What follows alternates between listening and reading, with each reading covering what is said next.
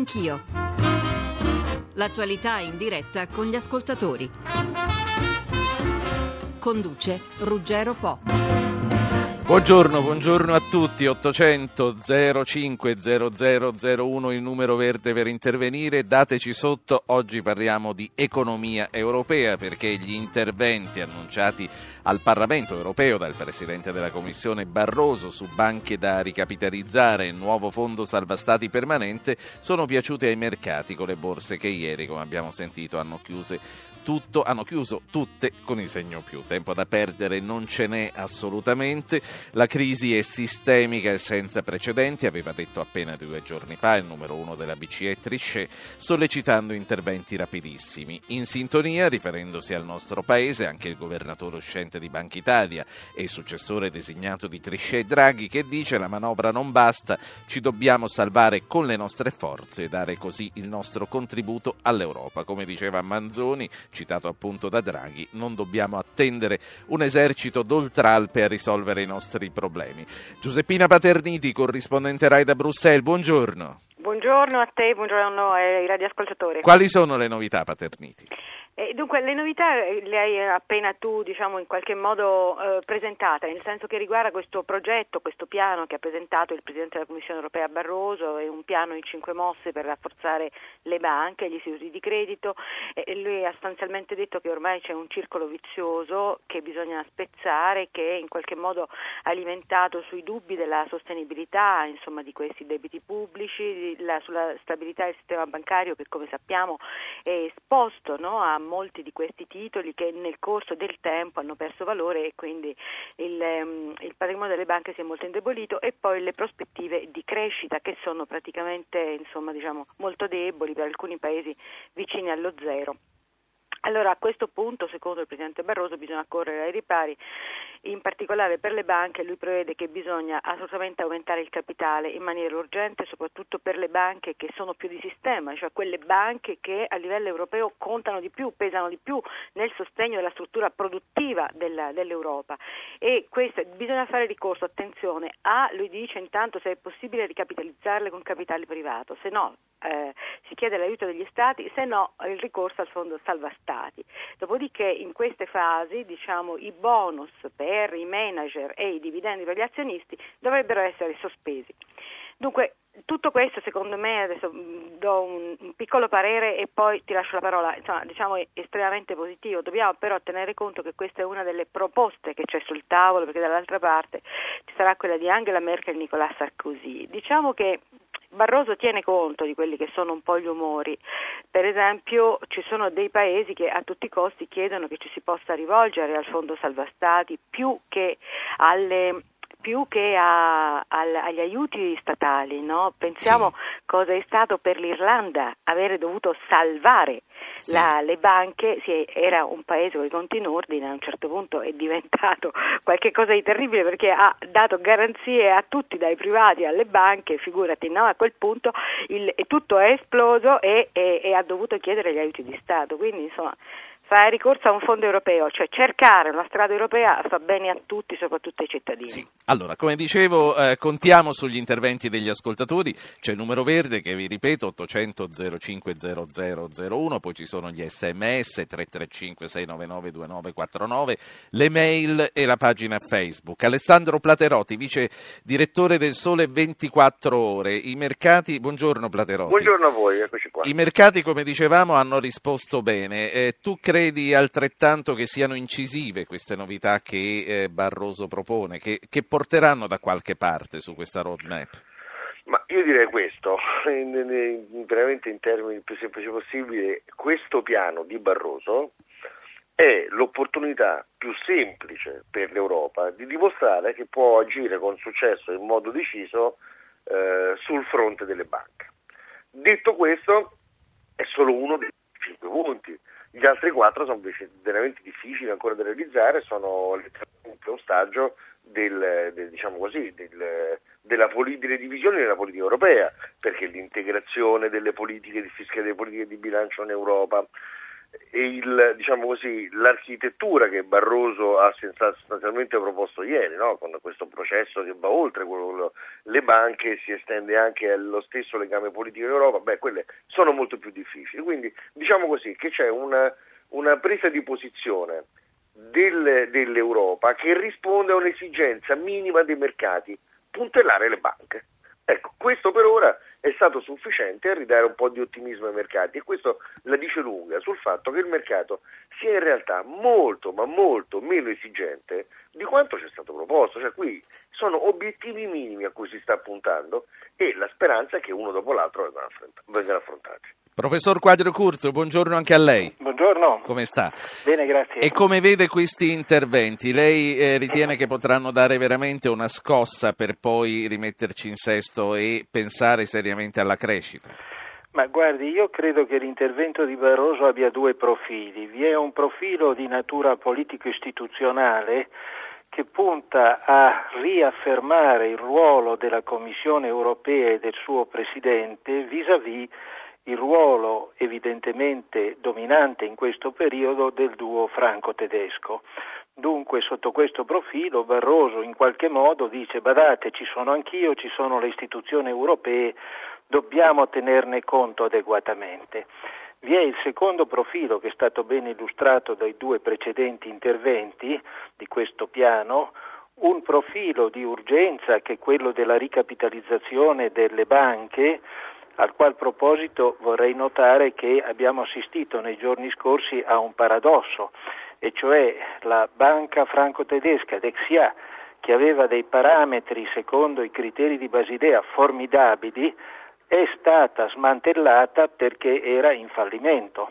Tutto ciò dimostra che ci sono anche determinati parametri che non sono adeguati alla realtà del sistema bancario. Per essere più semplice, le banche italiane che fanno crediti e mutui a famiglie e imprese hanno dei parametri di rischio che sono peggiori di quelli come la banca Dexia che sostanzialmente è fallita, anche se così non è accaduto perché è stata smantellata, che fa dei trading, cioè dei commerci con portafogli titoli molto rischiosi, quindi c'è qualcosa che non funziona anche sì. lì.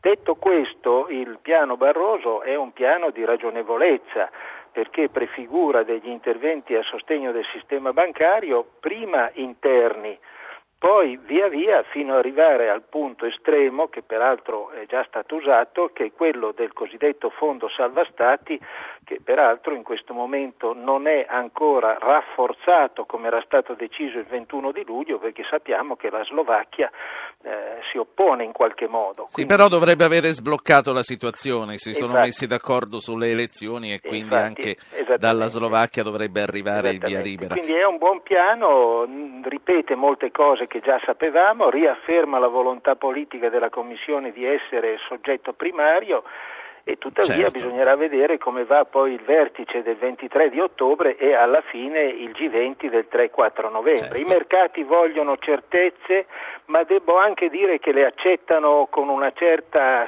insomma negli ultimi giorni secondo me i mercati in qualche modo sono orientati più al positivo. Eh, eh, professor Quadro Curzo, lei ha messo giù la roadmap della nostra trasmissione di questa mattina. Abbiamo fatto l'agenda delle cose che via via discuteremo con voi e con gli ascoltatori. A proposito, tutti i microfoni sono aperti, quindi invito anche eh, Platerotti, invito anche Paterniti, insomma, a intervenire, a mettersi in mezzo in questa discussione, a farsi domande reciprocamente. E saluto Riccardo Paoncelli, che è analista finanziario di Intermedia Analisi. Buongiorno Paoncelli. Buongiorno buongiorno a voi. Quali sono le banche maggiormente a rischio, riprendendo anche un po' il discorso Dexia che ha fatto eh, il professor Quadrio Curzio? Quali, quali, sono i sistemi che più eh, traballano adesso? Sono, come spesso ho ripetuto, i sistemi che hanno fatto della banca un altro da sé cioè che hanno trasformato la funzione istituzionale delle banche secondo la tradizione europea eh, seguendo un eh, modo non dico una moda, ma sicuramente un modo di interpretarle un po' americano, che è stato quello di trasformare le banche europee in protagonisti del mondo della finanza pura. Il che significa dire che sostanzialmente soffriranno le banche francesi perché sono fortemente presenti su paesi che hanno gravissime difficoltà di debito pubblico, ma a mio avviso anche le banche eh, spagnole che hanno subito un eh, pesante downgrading negli giorni scorsi dalle principali agenzie proprio perché sono molto esposte su alcuni settori. Eh, per spiegarci in modo più chiaro, eh, la banca commerciale classica dovrebbe supportare lo sviluppo economico territoriale e di sistema. Eh, invece la banca commerciale ha, si è troppo esposta o sulla parte immobiliare, vedasi le banche spagnole, o sulla parte finanza, vedasi le banche francesi e in parte quelle tedesche. Le banche italiane hanno un giusto mix che gli ha consentito, anche per le loro dimensioni che non sono certamente enormi, di conservare una certa solidità di base. A questo aggiungiamoci che il governo italiano è sempre stato estremamente protettivo nei confronti del sistema bancario. Quindi se ci sono dei pericoli, se così li vogliamo chiamare, ma saranno riassorbiti dagli interventi di Stato, li potrei vedere prima in Francia e poi certamente sì. in Spagna. Allora, cominciamo a dare voce agli ascoltatori. Si parte dal sud. Aldo e a Brindisi. Buongiorno, signor Aldo. Buongiorno, dottor Po. Buongiorno anche ai suoi ospiti. Prego. D'accordissimo con il professor Quadrio Curzio, che personalmente stimo. Ehm, sono d'accordo con Barroso come cittadino semplice, come cittadino della strada. Bisogna dare un'Europa unita, ma unita economicamente, unita politicamente, unita anche nella forza delle banche. Le banche sono, sono espressione dell'economia, ma sono espressione anche della sicurezza, sono espressione della, della, eh, della serietà e quindi devono andare a finanziare eh, discorsi, fatti che sono lo sviluppo della, della civiltà. Non, non, posso definire una banca solo perché eh, fa ehm, fa lucri insomma, per se stessa e poi va a, a, vanificare il suo principio economico. È questo che Barroso molto probabilmente vuol dire a tutti noi.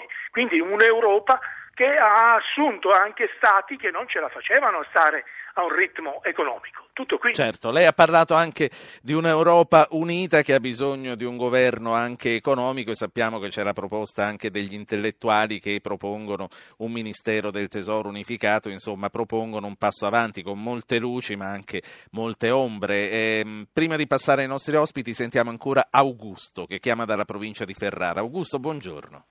Sì, buongiorno a voi. No, io mi riferisco semplicemente a quello che ho scritto. È chiaro che la ricapitalizzazione delle banche europee sono banche che fanno un altro lavoro rispetto a quello che facciamo noi. Io parlo delle nostre banche domestiche.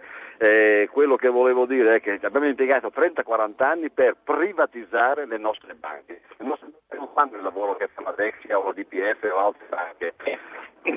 Il principio è comunque sbagliato. Augusto, si sente molto male la telefonata purtroppo. Eh, la, la, richiamiamo, la, la, richiamiamo, si fermi lì. Eh, intanto sentiamo Giorgio Davarese, poi riprendiamo Augusto e commentiamo questi tre interventi con i nostri ospiti. Eh, Giorgio, buongiorno. Buongiorno, buongiorno dottor Po, buongiorno anche ai suoi ospiti. Mi stavo chiedendo come è possibile recapitalizzare le banche europee sicuramente, ma mi chiedo, ma quelle italiane? Quelle italiane che hanno sempre macinato profitti fino a ieri, forse anche fino a oggi creando anche problemi sui costi dei conti correnti, creando problemi anche sul rapporto con la clientela. Eh, mi, sembra, mi sembra ingiusto che vengano ricapitalizzate con questa facilità con ancora dei nostri soldi. Grazie. Grazie a lei. Allora, ehm, Augusto è tornato? No, riprendiamo allora da Platerotti e da Paterniti. Alessandro Platerotti, vice direttore del Sole 24 Ore. Quindi le banche sotto accusa, le banche che eh, eh, Paoncelli ci ha spiegato abbastanza bene, eh, si dividono secondo varie tipologie, secondo le varie appartenenze, quelle spagnole, quelle francesi, quelle italiane. Platerotti. Allora, io penso che ci sia un po' nuovamente sparando sulle banche per non risolvere i problemi. Cioè il bersaglio grosso è quello più facile sempre. E dico questo per quale motivo? Che da una parte si vuole che le banche rendano, cioè che guadagnino in modo da poter è caduto anche Platerotti. Questa mattina non siamo fortunati con le telecomunicazioni. Giuseppina Paterniti, a proposito appunto delle banche europee e il professor Quadro Curzi ha citato anche la Dexia. Sì, infatti la Dexia è un classico esempio di, di un modello anche diverso per l'appunto di, fare, di, di, stare sul mercato, di essere al servizio della clientela. La Dexia in più ha un, diciamo, insomma, a noi dovrebbe preoccupare per altri versi perché comunque è quella, quella banca che ha una filiale che si chiama Dexia Credit P che comunque è inutile, quindi non, dovrebbe, non, non ha problemi, eh, questo ufficialmente lo hanno detto, ma che lavora molto con gli enti locali, cioè facendo tutte quelle operazioni sui derivati che in qualche modo hanno appesantito poi, eh, stanno creando problemi alla stessa struttura degli enti locali. Non, non, non, stiamo parlando solo di mutui, qui stiamo parlando di operazioni aiutaci finanziarie. A capire, aiutaci Beh, a sono capire. le operazioni finanziarie che ci hanno portato al crack del 2008, I de- le operazioni derivate de- finanziarie significa portare fuori bilancio degli asset e poi rif- rifinanzializzarli in qualche modo suddividendo il rischio, insomma diciamo hanno delle strutture poi abbastanza complesse tutte quante, però insomma solo per farci capire che in qualche modo le, eh, questa banca in particolare era veramente quella più esposta a quel modo americano di fare, di lavorare insomma delle banche, quindi di lavorare in maniera molto finanziaria, in questo caso appunto si muove sul, sul, su tutto il fronte degli enti locali, al punto che io, i primi preoccupati sono stati quelli del governo, Sarkozy stesso, l'avevano già salvata nel 2008 e l'hanno risalvata adesso, 4 miliardi ci ha messo lo Stato belga, eh, eh, 700 milioni ci hanno per adesso messo gli enti locali francesi. So, il punto è questo, secondo me. Adesso tutti abbiamo puntato su questa cosa delle banche. Platerotti stava dicendo che eh, è, è, facile prendersela col, col, bersaglio grosso. Sì, però ci siamo pure stufati. Guarda, lo voglio dire a nome di tutta la gente, cioè nel senso che dal 2008 noi stiamo facendo, tutto il mondo sta facendo sacrifici sì. perché ci sono stati quei 40, 50, 80, 100, non lo so, che hanno combinato questo pasticcio finanziario che noi abbiamo sopportato per tanti anni, perché poi la bolla è scoppiata. E cioè, è a questo punto, ma, insomma, mi, mi Certo. basta, ragazzi, basta guardare la Grecia, cioè diciamo, ma devono fare i sacrifici perché hanno truccato i conti. D'accordo, hanno truccato i conti, ma la gente della strada che vive con 800 euro al mese, che colpa ne ha? Cioè, io vorrei, insomma, diciamo, allora, ieri della proposta di Barroso la cosa positiva unica che c'era, insomma unica, c'erano anche altri spunti, oltre diciamo, a quello che diceva il professor Quadro Curcio, dunque il fatto, la rilevanza Adesso. istituzionale di quello che ha fatto. Però la questione vera di ieri era che comunque insomma, diceva nel frattempo che diamo gli aiuti alle banche, i manager non devono prendere soldi e, e gli azionisti non devono prendere i dividendi. Sì. Questo è un aspetto sociale che in un'Europa democratica non possiamo ignorare, Certo. perché sennò la gente se ne frega dell'Europa. Le lacrime e il sangue non possono Esatto. essere solo della gente e il cittadino greco non può a questo punto vivere con 500 euro al mese. Io riprendo Platerotti Sì, che sì, eh, sì. si era interrotto per colpa non nostra né sua. Eh, stava- stavi dicendo Platerotti Sì, Alessandro stavo dicendo esattamente que- quello che questo intervento precedente il mio eh, sta cercando di, diciamo, di far passare come un grande- una grande conquista. O le banche sono pubbliche o le banche sono private.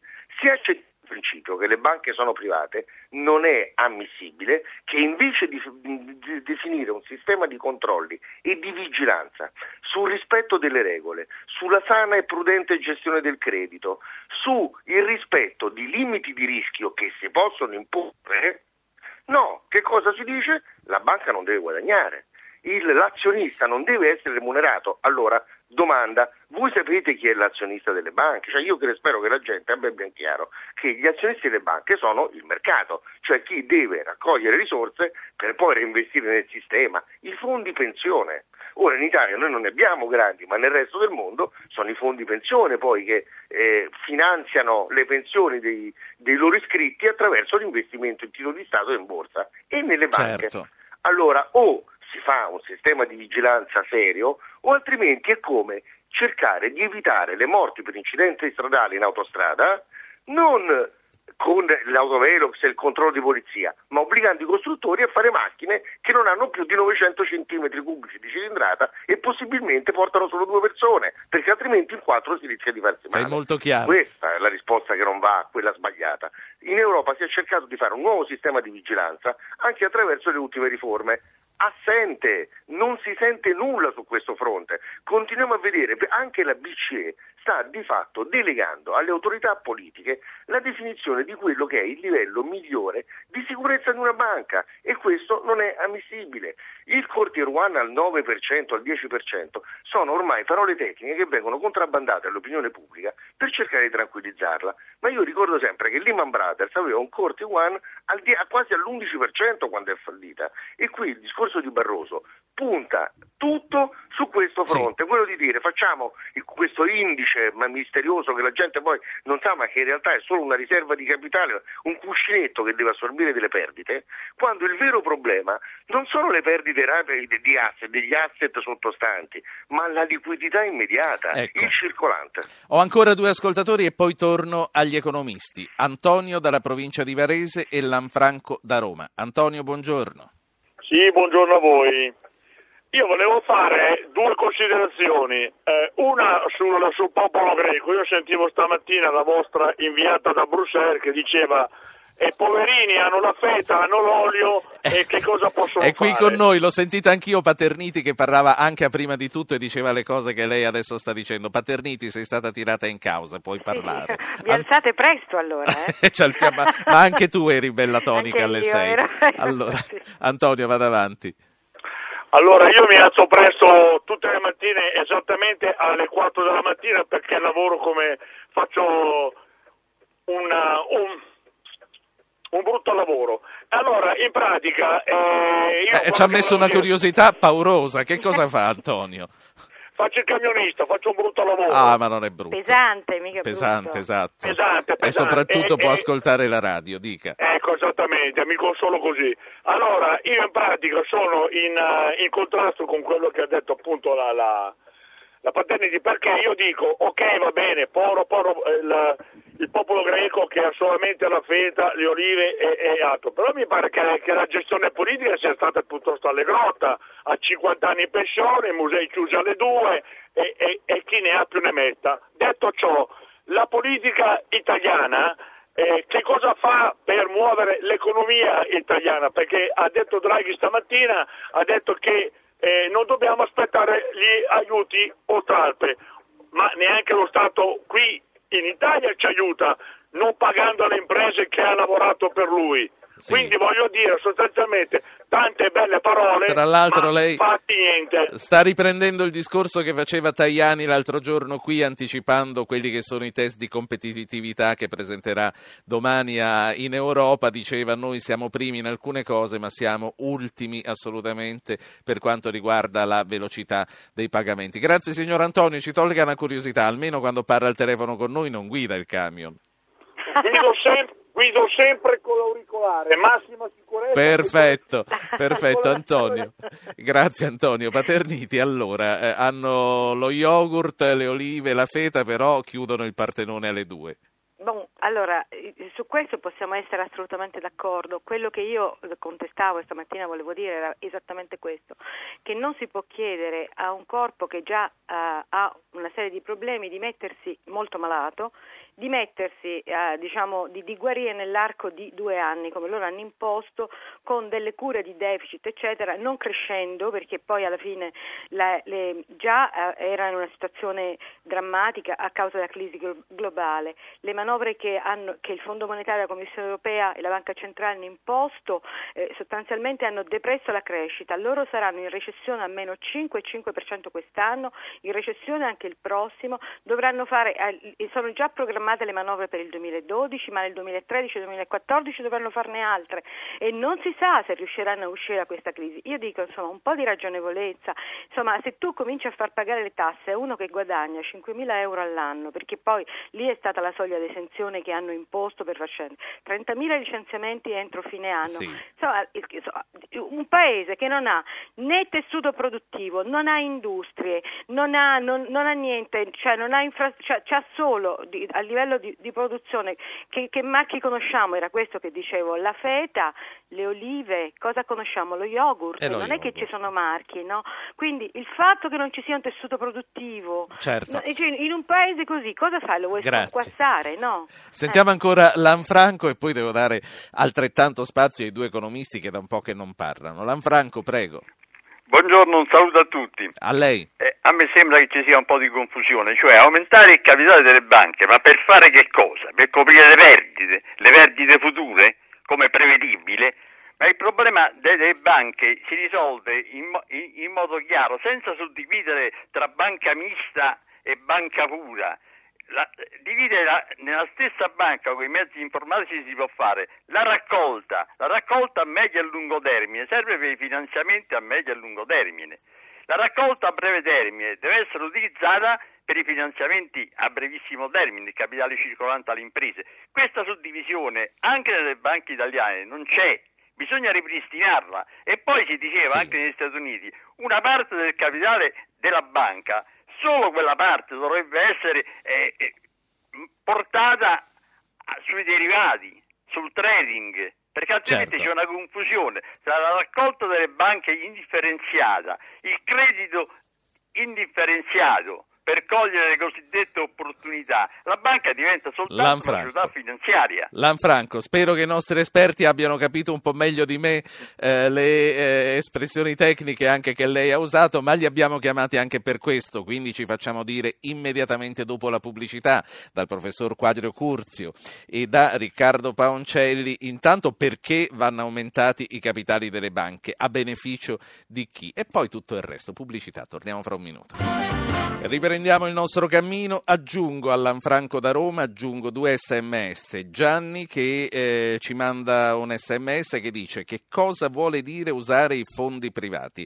Poi c'è Arturo da Catania che dice da quando Trichet ha parlato di crisi sistemica non si fa altro che utilizzare questo termine, ma fondamentalmente che cosa significa? Poi c'è anche Angelo che dice ci vuole una, cabina, una cabina di regia europea che coordini e imponga eh, più politica comune comune. Professor Quadro Corsi. Ma io partirei dalla Grecia osservando che certamente la situazione attuale anche per la popolazione è di grande stress e che le politiche imposte da Fondo Monetario, Banca Centrale e Commissione Europea sono delle politiche molto rigorose. È difficile fare qualcosa di diverso e probabilmente l'errore è stato commesso a monte due volte la prima volta quando la Grecia è entrata nell'euro avendo requisiti formali impeccabili e requisiti sostanziali non accettabili. La seconda volta quando, ahimè, la Grecia, mi spiace usare questa parola, ha truccato i conti facendo risultare un deficit su PIL poco sopra il 3% annuale e poi col cambio di governo è saltato fuori che era il 10 e poi è diventato il 14 e qui si pone un problema molto delicato, ma chi doveva esercitare la vigilanza su quei conti pubblici oltre alle autorità di vigilanza greche? La domanda è retorica perché dovevano essere esercitate delle forme di vigilanza da qualche istituzione dell'Unione Europea stessa. Adesso purtroppo siamo in questa situazione e in qualche modo bisogna uscirne e per uscirne, ahimè, bisogna che anche il popolo greco ci metta la sua parte, colpevole o incolpevole singolarmente individuato, ma purtroppo non si vede altra strada. Per quanto riguarda le banche, vorrei concentrarmi un attimo sulle banche italiane che per molti anni sono state considerate delle banche inefficienti perché non operavano con quella rapidità sui mercati finanziari dove si guadagnava molto e si rischiava poco. Perché si rischiava poco? Ebbene perché questi titoli finanziari erano ritenuti estremamente liquidi e quindi in qualunque momento smobilizzabili sui mercati, mentre invece le banche italiane che operavano facendo credito in linea di massima, in linea prevalente più che di massima, a chi? Alle imprese e alle famiglie erano sì. considerate banche inefficienti perché i crediti da loro erogati non potevano essere smobilitati rapidamente. Se si fa credito a un'impresa non si può ritirare da un giorno all'altro, se si ha in, in portafoglio un titolo lo si vende da un minuto all'altro.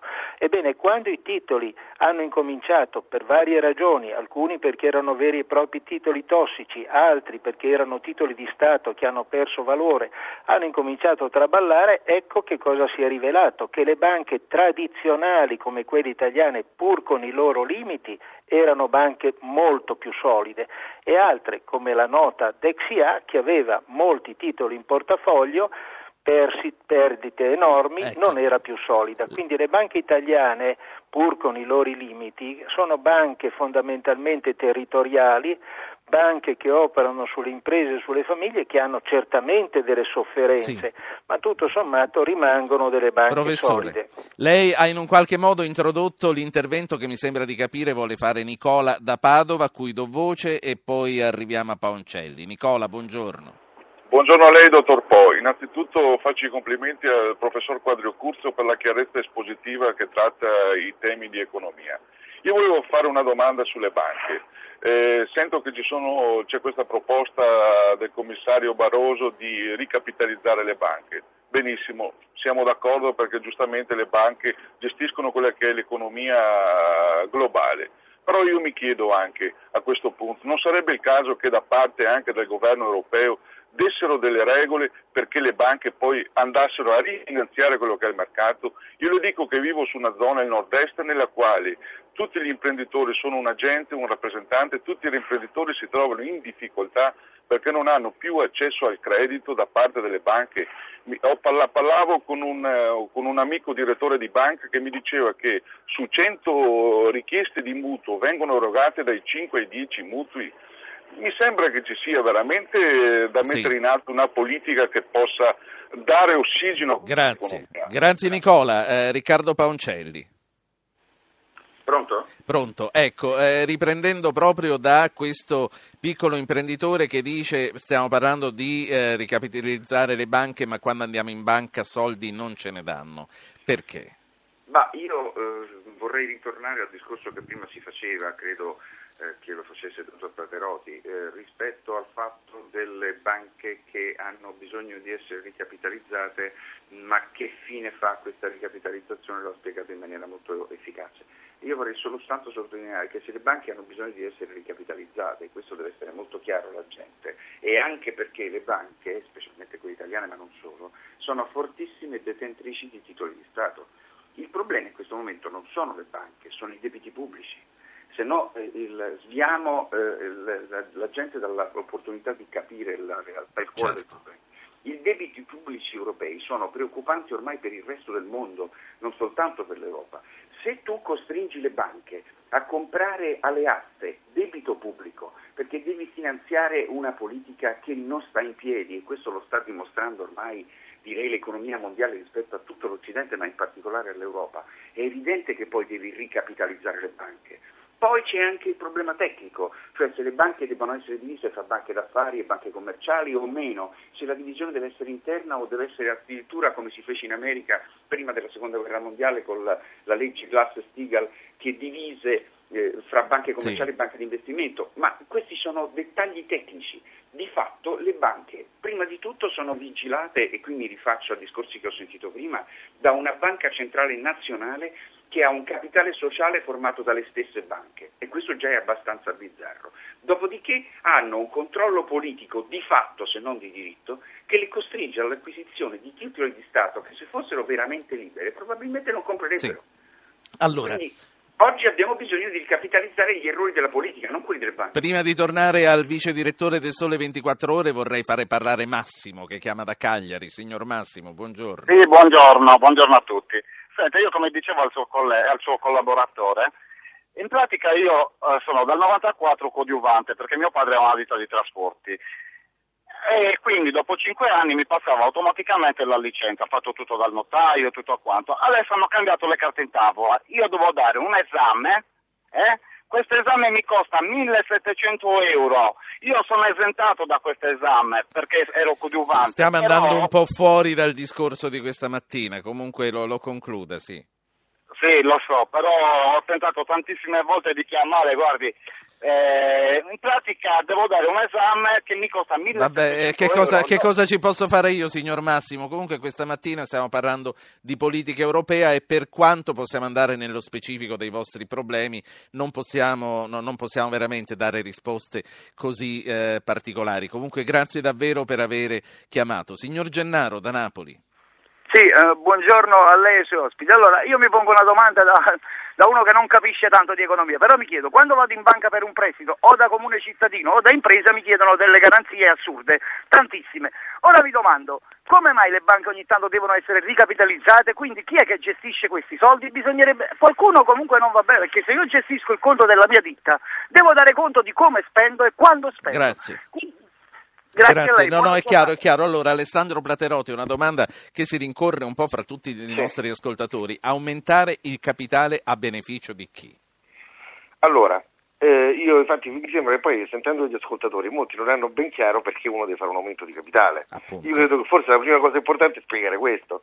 L'aumento di capitale si fa o quando il denaro viene gestito male dagli amministratori di una banca, per cui fanno investimenti rischiosi su cui perdono tanti soldi, o altrimenti viene, come giustamente eh, abbiamo notato prima in trasmissione, viene, è necessaria qualora delle attività che servono a fare il patrimonio si svalutano improvvisamente. E questo è il caso attuale, sono i titoli di Stato, ritorniamo al vero problema. E come Eh, diceva ma- Paoncelli poco ma fa, certo, ma ha ragione Paoncelli da vendere. Cioè, il problema è che sono due fasi hanno reso necessarie le ricapitalizzazioni. Post Lehman Brothers e questa probabilmente dei titoli di Stato. Perché? Ma questo ci serve per capire che il concetto di rischio cambia. Non è sempre lo stesso, perché se una volta con Lehman Brothers è venuto giù un'architettura finanziaria fatta di derivati, di fatto di cartolarizzazioni, di cosa chiamano asset backed securities, eh, titoli garantiti da altri titoli, era una catena di Sant'Antonio infinita, quella è venuta giù e ha Certo. le barche e allora si è ricapitalizzato. Oggi non è questo. Oggi è, come diceva, diceva Paoncelli, il problema dei titoli di Stato, tant'è vero che non sono nemmeno co- contabilizzati al loro valore reale. Ah, Stiamo permettendo noi alle banche di avere dei bilanci falsi, cioè dove c'è scritto il mio attivo è questo, ma in realtà non è così, perché sul mercato ha altri prezzi, titoli di Stato. Secondo, più continuiamo a fare così, cioè a dire no, il non facciamogli fare nulla, così non c'è più rischio. Bene, e allora come guadagnano? E se una società non guadagna, chi è che ci investe dentro? certo.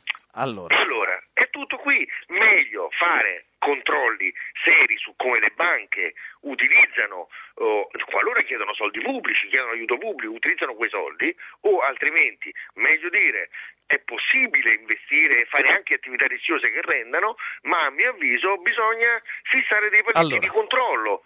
Che dire non fare più nulla, Facciamo- pretendere che guadagni e non nemmeno remunerare il capitale di chi ti dà i soldi. No, non è possibile. Facciamo un piccolo stop, apriamo una parentesi sui trattati europei perché anche questa è una cosa che è centrale. Giuseppina Paterniti, allora... Posso- eh, Ruggero, Sì. scusami, posso dire una cosa su Naturalmente. questo fronte? Perché tutti adesso danno, danno troppo negli occhi a- ai- agli stati che hanno fatto debiti. Cioè io vorrei dire che quando sono arrivata qui a Bruxelles nel 2008 c'è stato un grande brindisi perché per la prima volta tutti i paesi dell'euro erano tutti sotto il 3% del prodotto interno lordo, tutti col deficit, tutti sotto col deficit, stavano andando tutti verso il pareggio di bilancio.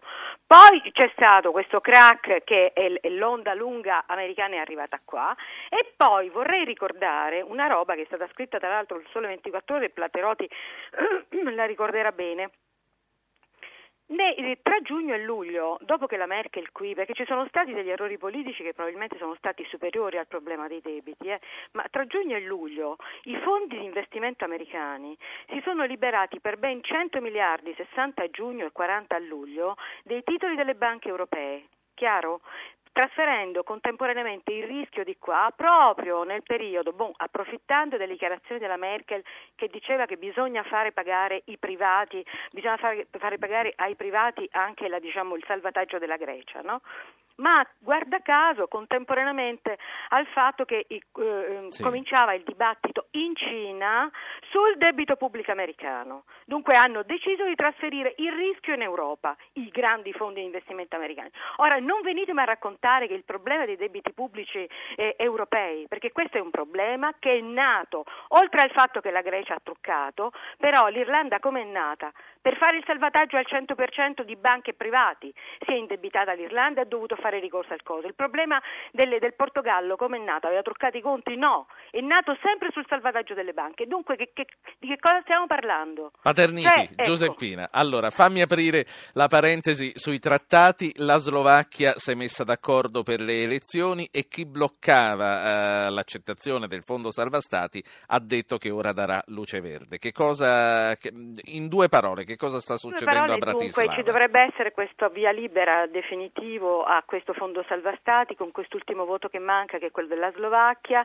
eh, non, c'era stato un partito di governo che era di, di destra, insomma contrario e, e, quindi la maggioranza di governo non ha tenuto su questa possibilità, si è offerta all'opposizione, l'ex eh, premier Fico dei socialdemocratici sì. ha chiesto in cambio le elezioni anticipate e che ci saranno infatti agli inizi di marzo e quindi entro questo fine settimana abbiamo sì. insomma diciamo una, la fumata bianca. Professor Luigi Daniele, buongiorno. Buongiorno. Luigi Daniele è docente di diritto dell'Unione Europea all'Università eh, Tor Vergata di Roma. Professore, semplicemente un, uh, un, chiarimento a proposito dei trattati su che cosa può significare un no della Slovacchia, su che cosa può significare un no di un singolo paese dell'Europa a un progetto come vitale, come quello appunto di un nuovo fondo salva stati permanente. Dunque, eh, attualmente eh, tutto il sistema di aiuti alla Grecia i due aiuti, i due prestiti, nonché i due prestiti all'Irlanda e al Portogallo si basano su una serie di accordi che, benché conclusi in sede Unione Europea, non fanno parte del sistema Unione Europea in senso stretto, cioè si basano su accordi multilaterali tra gli Stati membri della zona euro di conseguenza sono assoggettati al regime della unanimità, quindi anche il voto contrario di un piccolo Stato blocca tutto. In questo momento il, um, il voto contrario del Parlamento slovacco alla ratifica uh, dell'atto di cui si discuteva, cioè un emendamento ampliativo al, uh, alla European uh, Financial Stability Facility, che è lo strumento attraverso sì. cui i prestiti che ho detto prima sono stati concessi, eh, comporterebbe che eh, questo strumento eh, dovrebbe continuare ad agire in base alle regole stabilite nel giugno dell'anno scorso. Quindi e per cioè, come sono... un fondo molto più basso e anche eh, con impossibilità di intervento soltanto sul mercato secondario dei titoli di Stato. Quindi per come sono le regole oggi anche la contrarietà di un singolo paese dei 27 può bloccare eh, quello sì. che è un progetto europeo. E questo varrà anche, se mi consente, per il futuro sistema stabile, definitivo, che sarebbe appunto l'European Stability Mechanism, che eh, richiede addirittura una modifica dei trattati vigenti, del Trattato di Lisbona, per per chiamare un termine eh, noto a tutti, e anche questo è soggetto non soltanto alla, alla, ratifica unanime di tutti gli Stati membri della zona euro, ma anche degli Stati membri non zona euro. Alla luce delle cose nuove, professore, e poi la saluto perché mi hanno detto che veramente è di fretta, alla luce delle cose nuove, il Trattato di Lisbona può essere modificato o va proprio riscritto?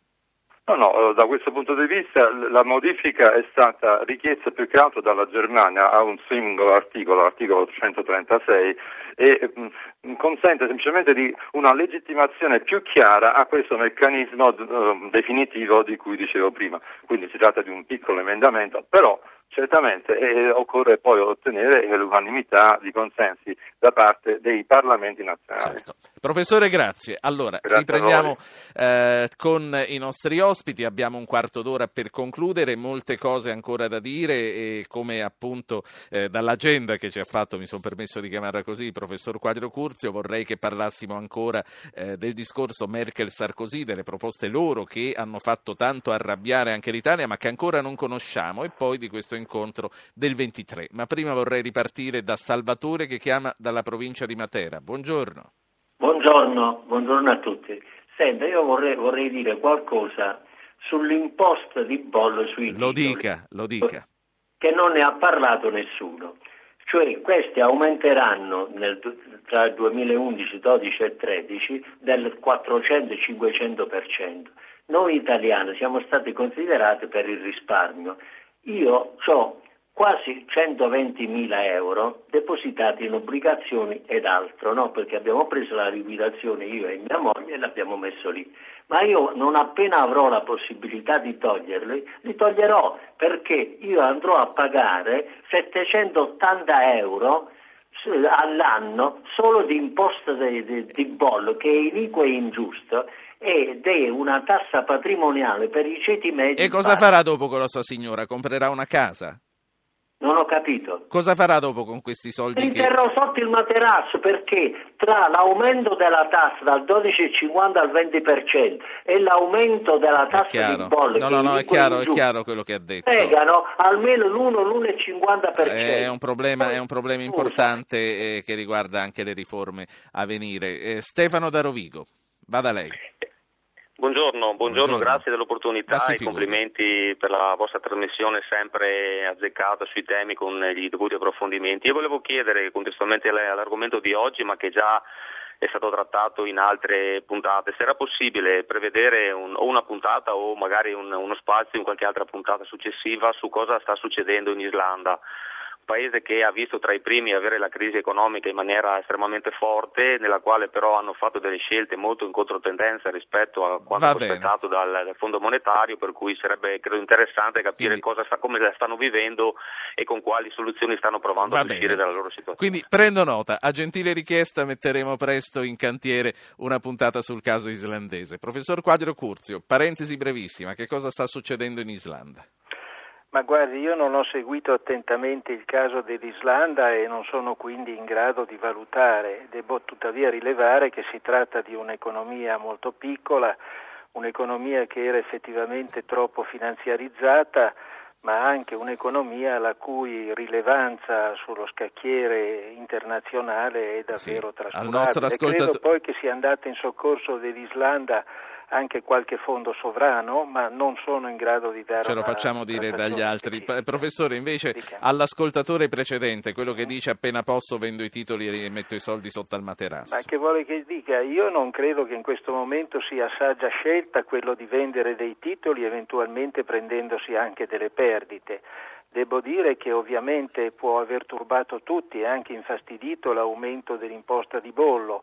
Sappiamo benissimo che all'Italia sono state richieste una serie di misure di correzione di finanza pubblica davvero molto molto significative.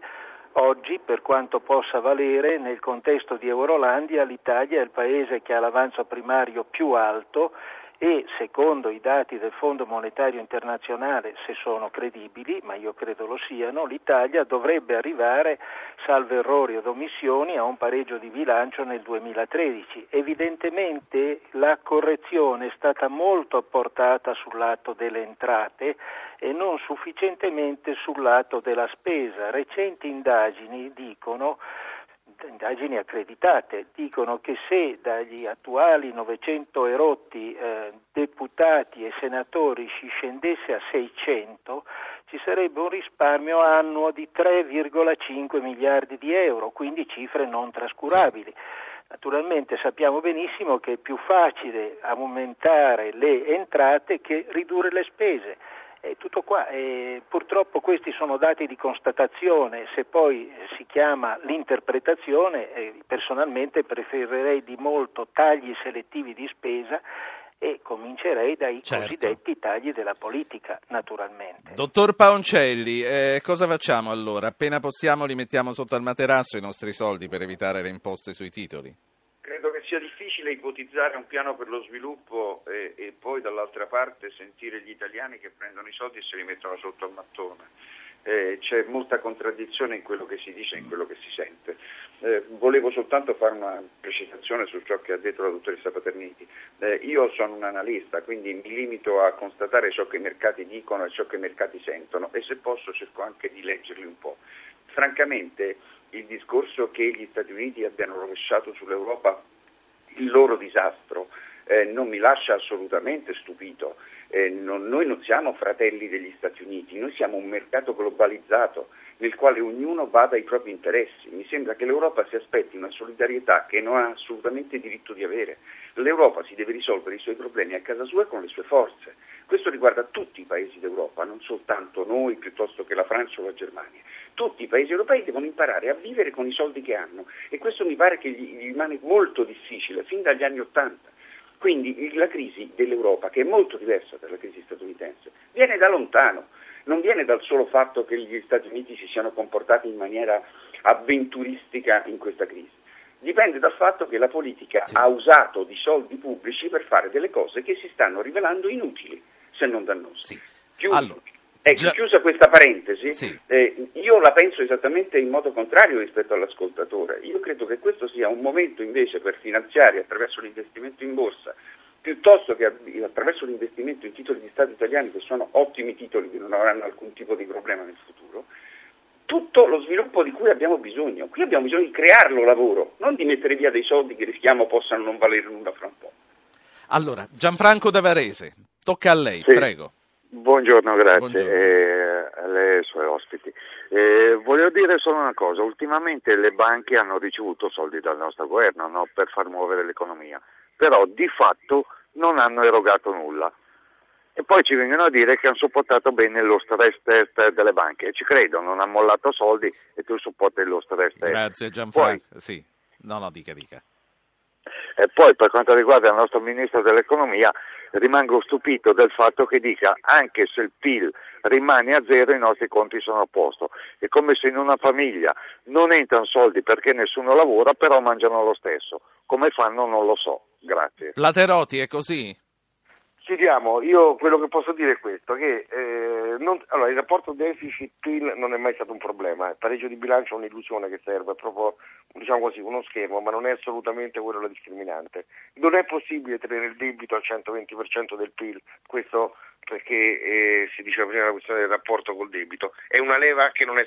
Vogliamo impedire alle banche di la leva, poi permettiamo che lo Stato ha un rapporto debito-PIL del 120%, non si può fare. Altro punto, ancora continuo a sentire i luoghi comuni sull'America che si ritira, che scappa, scarica i problemi. Poi il signore fotografa bene qual è la mentalità in Europa. Mi tassano, mi porto via i soldi, perché non dovrebbe farlo l'americano? Non lo capisco. Cioè l'americano fa lo stesso ragionamento che fa il signore. Amici miei, come gestite i soldi? Che cosa, quanto me le fate pagare? Quanto rende il mio investimento qua in Europa? Se non rende me lo porto via, ma è normale. Cioè attribuiamo la reazione come se fosse una colpa. L'America non ha fatto nulla di per sé di grave. Io eh, fatto, non so se era Paoncelli che l'ha detto, ma eh, sta, il problema anche italiano non è nato perché all'improvviso abbiamo scoperto che abbiamo truccato i, i conti fatto la Grecia o è un dato sul PIL meno 5%. Il problema in Italia è stato quando la, la Merkel, soprattutto Angela Merkel, ha ritirato la fideiussione sui deboli quando ha detto non è detto che i privati non debbano sostenere perdite, quello è stato sì. l'atto discriminante e questo ai mercati ha dato la sensazione che non ci fosse più un meccanismo di garanzie dei paesi forti sui paesi deboli. Sì. Allora perché adesso c'è la stabilizzazione? Perché si sta ricreando la fideiussione, il meccanismo di garanzia di Francia e Germania. Barroso non ha cambiato nulla è rimasta la fideiussione di Francia e Germania a fare da garanzia agli investimenti allora, internazionali. Lateroti, ecco. fermo lì, eh, voglio, ho due minuti e voglio concludere con Bruxelles, con Giuseppina Paterniti e riprendere da Merkel appunto e Sarkozy. Domenica si sono visti, ci hanno fatto arrabbiare e tanto, hanno delle proposte che faranno il 23, ci si chiede che cosa, se c'è qualche segnale su che cosa andranno a proporre se questo integrerà o in un qualche modo cambierà ciò che ha detto Barroso? Ma io credo che cambierà parecchio, anche se Barroso, devo dire, è stato ieri molto generico sui punti, eh, perché cioè anche il fatto che il punto centrale eh, secondo me è un po' beh, mm, non solo quello del controllo, ma eh, anche quello di chi dà, chi eroga questi, questi, fondi e sono necessari e sono immediati proprio da, da cercare e, e, lui è stato prudente perché ha previsto tre scalini, quindi insomma diciamo sì. Merkel e Sarkozy invece hanno una posizione che è abbastanza anche tra loro un po' diversa, ma secondo me alla fine vincerà quella della Merkel, la Merkel dice siano gli stati a ripianare i debiti sarà... delle banche, a rafforzare, a rafforzare il capitale delle banche. Senti, ci sarà la possibilità di arrivare comunque a decisioni collegiali di tutta guarda, l'Europa speriamo. oltre il direttorio? Guarda, io credo che dobbiamo assolutamente sperarlo, dobbiamo sperare in soluzioni davvero europee, perché come insomma, un po' si dice da più parti, non c'è soluzione per l'Europa che non sia comunitaria. Eh, se, se, non si arriva a, a, a decisioni chiare, precise, eccetera, questa volta mi pare che siamo dammi, a un punto di non ritorno. Dammi un, minuto, dammi un minuto per Quadro Curzio, al quale vorrei porre la stessa domanda. Ci sarà la possibilità, c'è la speranza di arrivare a delle decisioni collegiali? È auspicabile un governo unico del tesoro in Europa, professore? Ma guardi, eh, è un discorso molto complesso. Ho 30 secondi, non ce la facciamo a farlo molto eh, complesso. Allora non sì. posso che salutarvi, ringraziare per la trasmissione e dire che in parte concordo su quello che hanno detto gli altri partecipanti e in parte non concordo. Grazie e arrivederci. Grazie a lei, mi scusi se l'ho interrotta in questo modo così brusco, eh, mi dispiace ma davvero è ora che parta la sigla. Vi ringrazio tutti, a domani.